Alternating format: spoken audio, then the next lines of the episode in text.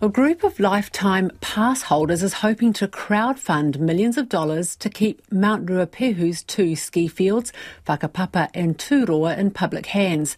Its current operator, Ruapehu Alpine Lifts, went into voluntary administration in October following a poor season and COVID disruption. Our reporter, Robin Martin, has more. The Ruapehu Ski Field Stakeholders Association has taken inspiration from the successful campaign to buy Awaroa Beach at the top of the South Island. About 40,000 people contributed more than $2 million to secure Awaroa, topped up with a $350,000 government contribution. And it's since been incorporated into Abel Tasman National Park. Stakeholders Association Chairman Jason Platt says people who contribute to save Ruapehu ski fields will get an even better deal. Because the people involved in this were going to, to raise the money are people who actually use it and have something to lose. The beach, they didn't. It was a nice to have, okay, and a feel good. So it is, while it's crowdfunding, it's very different. Jason Platt says life pass holders will be required to dig deepest but had the most to lose if the ski field closed permanently. Look, there is the life pass holders you know, we're looking to raise anywhere between, I think, from that, which was six to 10 million, okay?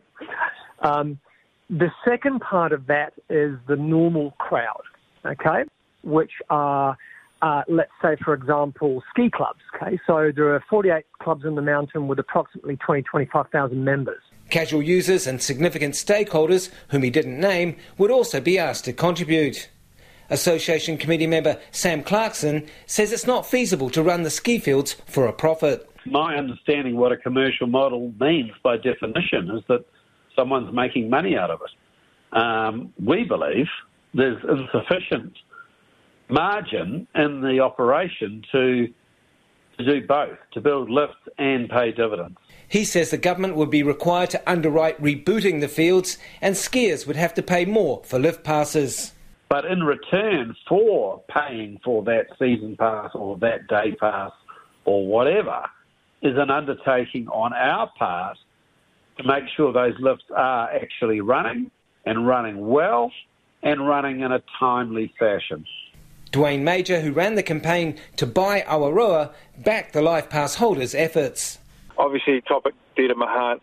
Absolutely stoked to see other people try and attempt the same thing. Many people have, and many people are, are quite regularly actually.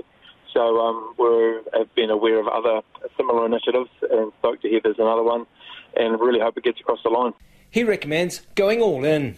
Our experience was you go out on the limb and there's a lot of great New Zealanders who go out on the, the limb there with you and I encourage them to take risks and be bold, to really dig deep into your values and to share those values and find other people that share them too yeah, I would um, just encourage them to, to, give it a go, win or lose, and, and, have some fun and bring some people on board for the journey. And it's understood four groups have made bids for the ski fields. They include a commercial takeover, while two bidders are only interested in Turoa.